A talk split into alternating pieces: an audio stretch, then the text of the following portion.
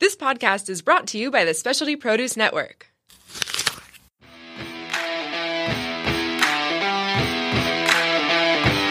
On the Front Burner puts two no nonsense culinary professionals on air discussing tough industry topics, interviewing fascinating food personalities, and providing penetrating looks at the industry that we love.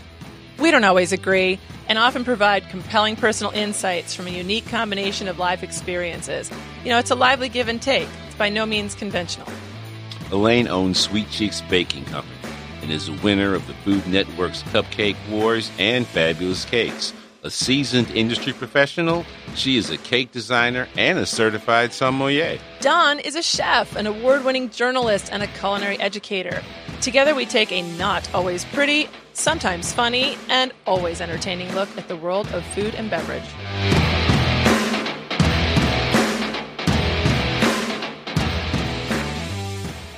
Hello, and welcome to On the Front Burner. I'm Don Williamson. My co host Elaine is not here today.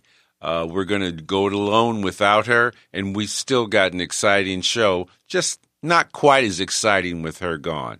We're going to spend today talking to a prodigal son who has returned home to San Diego and has had a pretty exciting career in the culinary industry and is setting up a very exciting project right here in the city.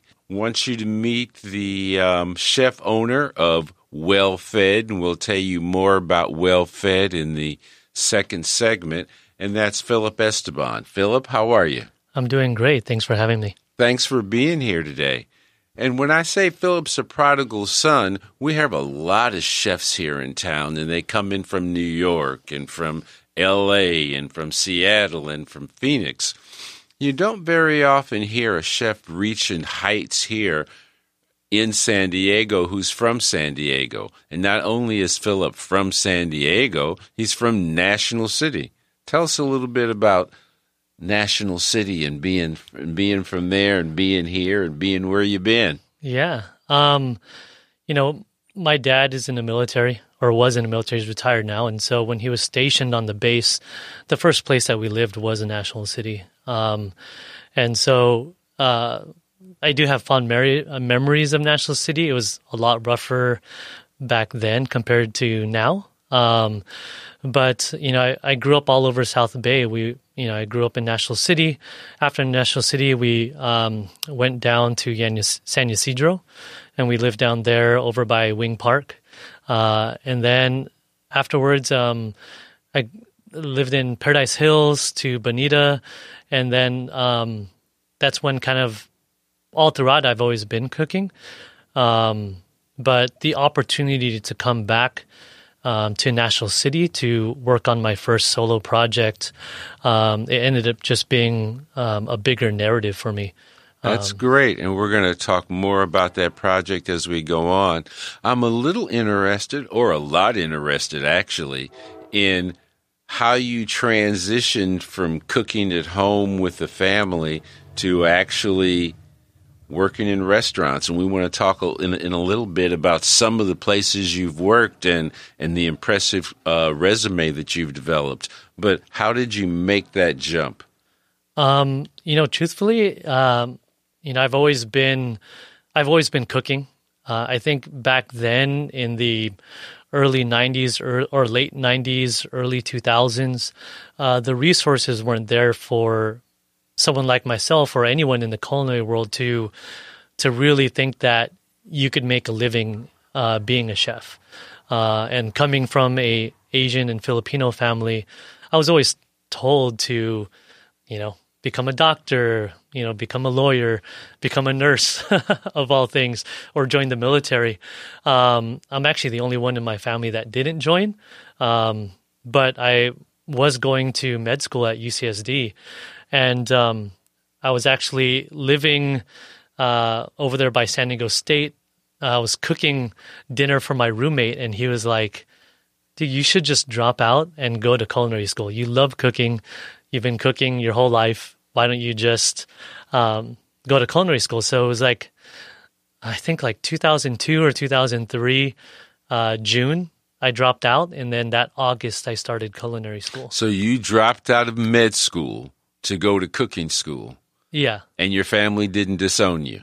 I mean, at first they did, yeah. Um, they, I mean, they didn't disown, but they were very, they were questioning uh, the reasons. You know, there wasn't much information out there on, you know, creating a life um, within this world, uh, within this hospitality. Um, I think in the Asian community, it's always about going for the safe route. Um, but like, I've never been that type. I've always gone against the grain. So, um, it wasn't until um, my first sous chef job at um, the Guild in Barrio Logan, where my parents came and ate for the first time. And so they came in for dinner.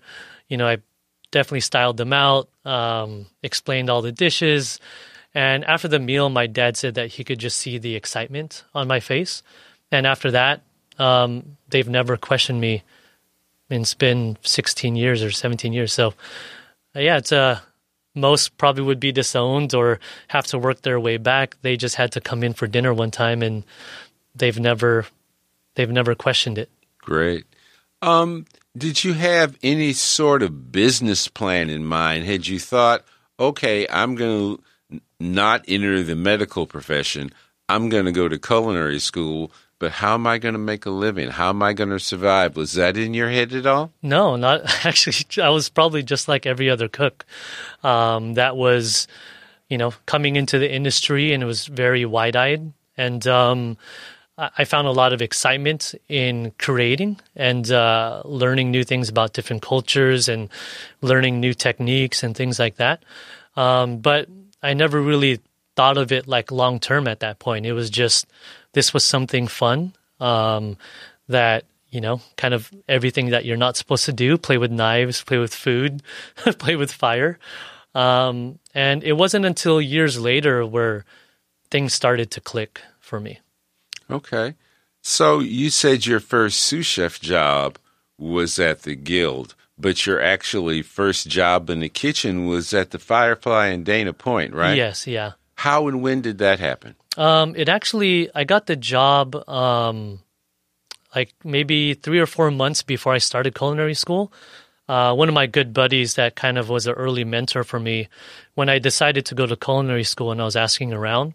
Um, you know, we went to the same middle and high school, and he graduated from culinary school. So I reached out to him, and I was debating CCA uh, up in Polk Street in San Francisco, or staying here locally in San Diego. Um, cost wise, I ended up or opting to stay in San Diego, and so um, I kind of wanted to be ahead of the curve, and so um, when I dropped out in June, I just went and straight got a job as a prep cook at the Dana Hotel. So, what was it like? Always cooking, cooking for your friends, kind of going by your own rules, and suddenly you're prep cooking a kitchen. Did that kind of make you say, "Wait a minute"? Uh, no, actually, because um, maybe it was just the way that I've always kind of I've always been very mathematical about things and strategic, and so um, you know, it was the when I'm cutting herbs, like this is my thyme pile, this is my parsley pile, and um, I was very uh, even though I started, um, it was my first time being in a professional kitchen. Um, I caught on like very very quickly, and so um, even my my chefs at the time were just like, you know, they didn't even have to really oversee me. They just kind of let me go. It was just learning, and so I just remember, you know, filleting a whole salmon for the first time by myself outside of school. You know, because at school you get one fish for like five students, and so how much are you actually doing? But then I go into the Dana. Everybody Dana. gets to pull out one pin bone. Yeah, yeah. But then I go into the Dana and they're like, um, here's 16 whole salmons. You need to fillet that on top of two, ca- two cases of filet mignon and everything that you have to do. So, you know, it was, it was fun. It's exciting. Like I found, um, what, uh, even for my wife tells me right now, and she's just like, you found not many people find their passion and you just happen to find it early in your life and in your career that like you just love what you do. And I could, I would be there like 16 hours a day and not even like, all right, ready for more. Let's do it again. All right. School. Uh, and, and, this is a double question in a way. You went to the now defunct Culinary Institute. Mm-hmm. Want to know a little bit about how that experience was for you and the benefit you felt you drew from that because culinary schools are closing. Yeah. And all over the country. And at the same time, there's a shortage of cooks. And that seems like an oxymoron or something that doesn't go together. First, tell me about your experience at school and how worthwhile you think going to a culinary school is rather than just jumping into a restaurant and, and, and, learning the ropes. Um, I would have to say that my experience with culinary school is that when I started was it was just the beginning phase of Food Network and the celebrity chef. And so I remember my advisor when I first um, went in to interview, they were like, "Why are like you're not one of those like TV chefs, right?" And I'm like, "No, I want to come in and learn." And um, and so I just happened to be in that perfect timing of before it just became the Instagrammable social media um, kind of TV celebrity world. And so the mentors that I had there, which I still see on the daily currently, are they're all amazing. And um, I learned a lot of life lessons, a lot of techniques, um, a lot of things that uh, I think got lost in culinary schools now, um, where these chefs had years and years of experience that you can't just pick up a book and learn. They were um, like just techniques and ideas and just philosophies in in kitchens that they were just handed down through generations and generations. Where I think now um, the culinary schools kind of became a lot of different things. It became what we like to call them is puppy mills. Yeah, they just want to put out as many yeah. puppies, as many cooks, yeah. whether they can cook or not. Mm-hmm. Um, I really resonated with your comments about finding your passion. I was a journalist for 20 years and wow. traveled all over the world and worked around the United States as a journalist. and it wasn't until I'd been in the business 20 years that I realized that my real love was cooking. Yeah. I went to chef school, became a chef, worked in restaurants, hotels, caterers, and then taught for eight years. Yeah. But it took me 20 years to get there. I'm really envious of you grabbing it so early and being able to resonate and have that inside of you. So that's wonderful. Um, so you went to school there, and it was a lucky time, I guess, because a lot of the students that I dealt with came in with that Food Network mentality. Yeah. I always remember that I had a student come in the first day, and she said to me, she says, "And so, what do I do if we're cooking and somebody turns my stove off?" I said, "Why would somebody do that?" Yeah. She said to slow me down so I can't. I says, "No." this that's not what this is about but there's been that whole mentality and I, and we're going to talk a little bit more about it. I think that the bloom is off the rose. Yeah. Now people realize restaurant work is real work. You're like not going to get a TV show and you're not going to get yeah. your own restaurant in, in, in the first year. And I think that that may be part and parcel of why we have so few chefs. That and the fact that it's so hard to make money in the back of the house. Yeah. But um, keep telling us your story. We'll get to some of that. I, I think um, for culinary school, I think the biggest change. And it, I mean, it could be a lot of reasons, you know, cost of it, um, the leadership, the, the actual instructors themselves, um, but to, to even the workforce that was coming into, um, into school. A, a lot of it too were, you know, like me and you, like second careers, you know, second choices. And um, versus people coming right out of culinary school or high school and going straight in. And so a lot of times, literally the last maybe two years of when AI was open, I would go and guest speak every month and basically just talk about the industry. And I would give out business cards and, you know, try and like look for people to come and work in the restaurants. And um, you know, the common thing that I would ask is because I would ask the class, like, you know, raise your hand if there's anyone working in the industry. And out of the 60 students, not a single hand. And this was the graduating class. Mm-hmm. Mind you, I come from like, I, I wanted to work before, so I'd be ahead of everyone else in school. Now these students are graduating two years in, have never worked in a real kitchen. And when I ask them, you know, what type of job they'll be looking for, they're like, oh, I'm not looking for a for a cook job. I'm looking for a chef position. And how are you looking for a chef position without any real life experience? You've never held a knife in a professional kitchen, and don't call the palate eating in the in the school dining kitchen like it gives you like some experience, but not not the real thing. Yeah, I think that's part of the issue, and I think you also hit on it with cost.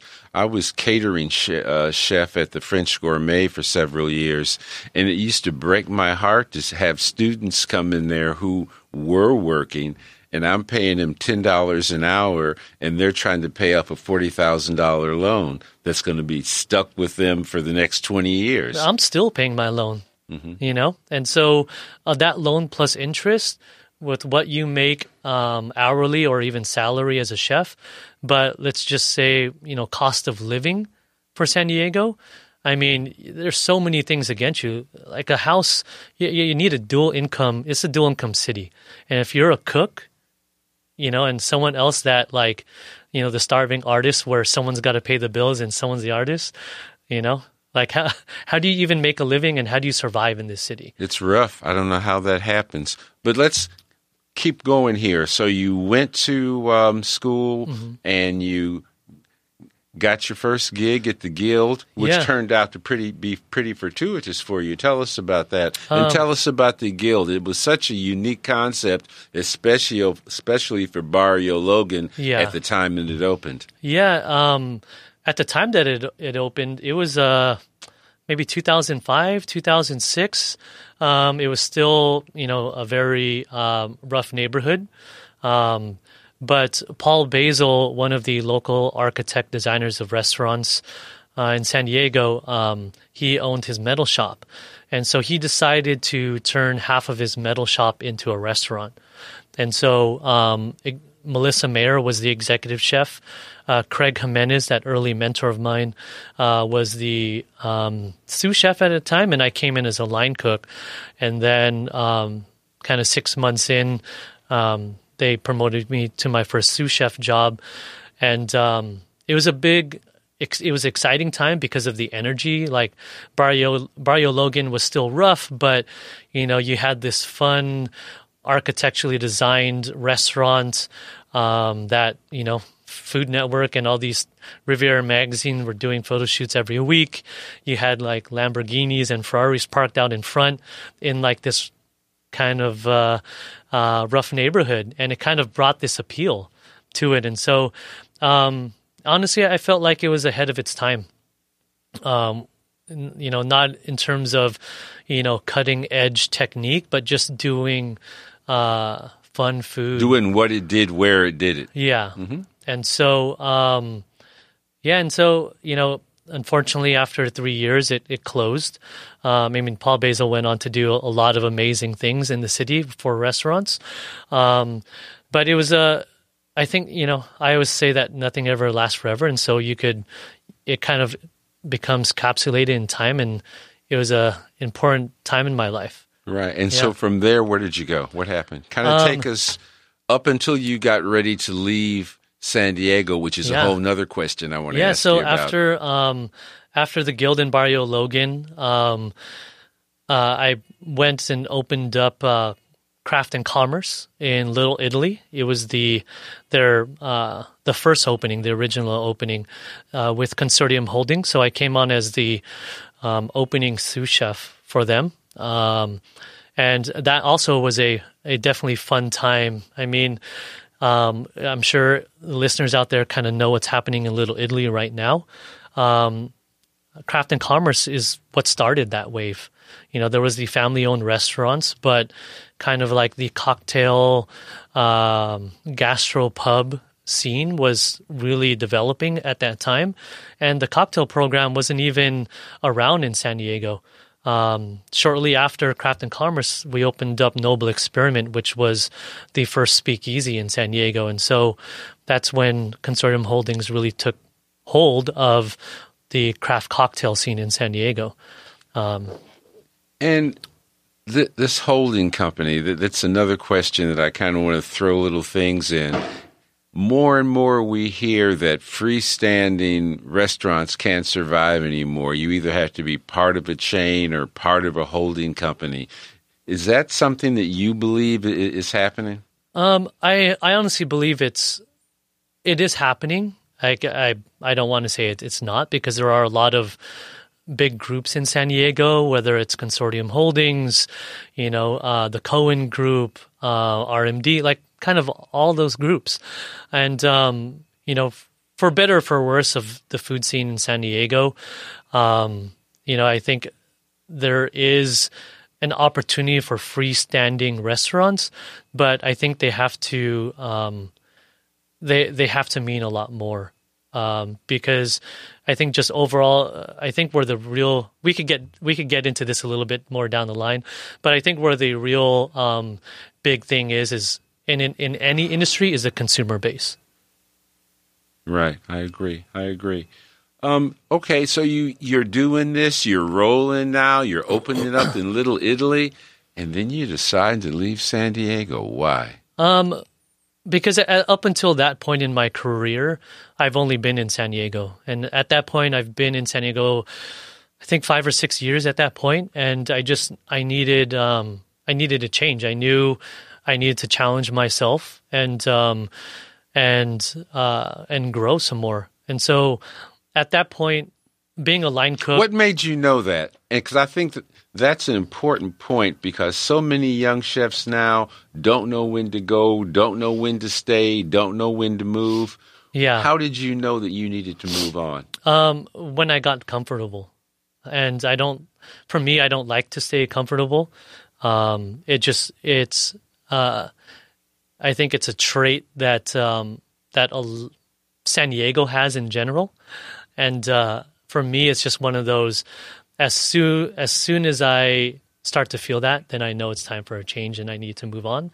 On top of um, another thing too is that San Diego is very clicky, and so if you if I stayed in San Diego, I went to school in San Diego, worked in San Diego, worked for San Diego chefs, I would just be doing the same food that everyone else is doing. And so, you know, I just I just knew I needed to make a change in my career and, and in my life of what I needed to experience. And so um, I've been fortunate enough to have great mentors. I think that's what's missing right now. Loyalty, definitely for sure, but it goes both ways. You can't have just a cook that's loyal, but then the mentor be like, well, let me offcast you whenever, you know, something is wrong.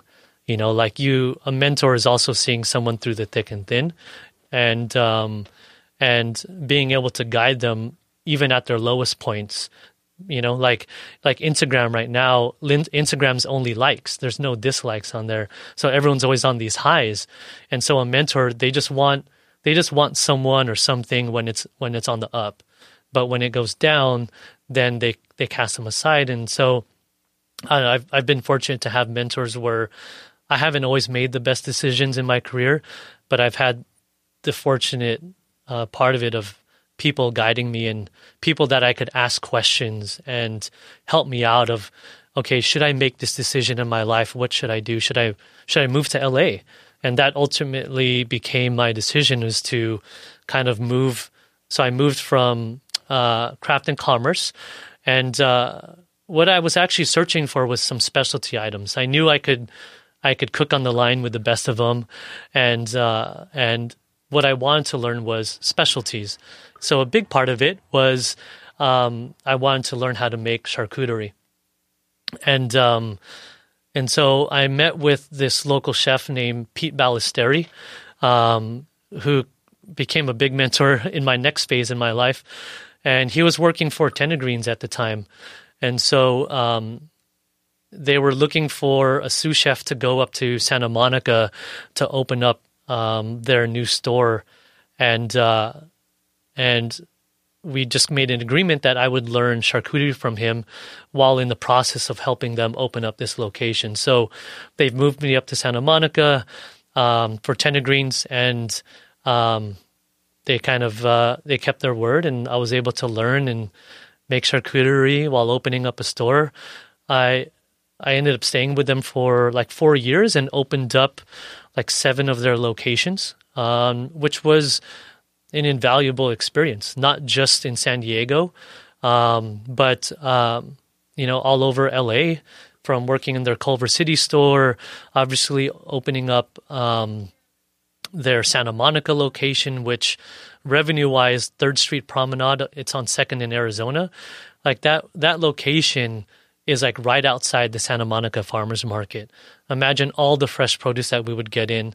The farmers didn't want to go bring that back to their farm. So they just came to Tender Greens and just dropped off everything extra. They were like, "Give me a sandwich. You could have all these tomatoes." Wow! And so um, we just had this abundance of amazing product, and um, I was able to connect and work with some amazing chefs and and stage and work in kitchens on my days off.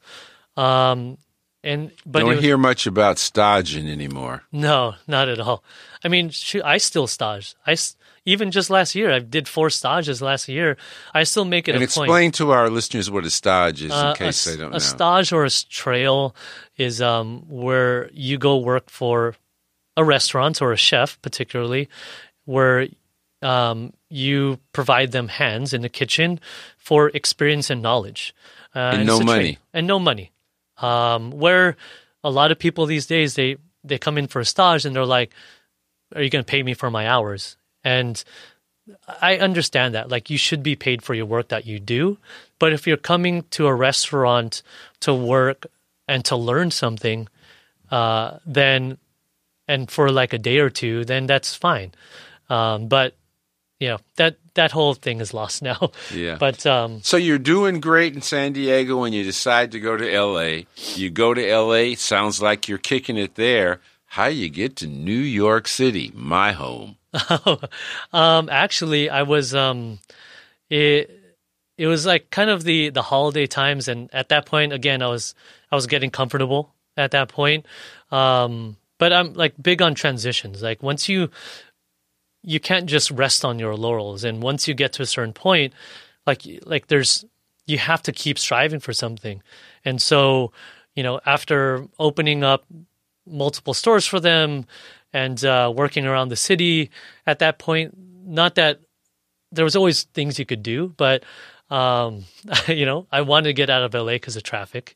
But uh, at that point, I was like, well, what is the the next culinary mecca? And and over the over the last four years, I would travel up and down the West Coast to San Francisco, Portland, Seattle, and you know, obviously dine at restaurants, travel, uh, stage in kitchens there, and so I've already been up and down the West Coast, and so um, it was kind of like the holidays, and I was like, it was holidays, I think 2009 or 2010 at that point, and um, I was like, I'm just gonna move to New York. So in January, I bought a one way ticket to New York. Uh, I didn't have a job lined up, but I did have a good friend.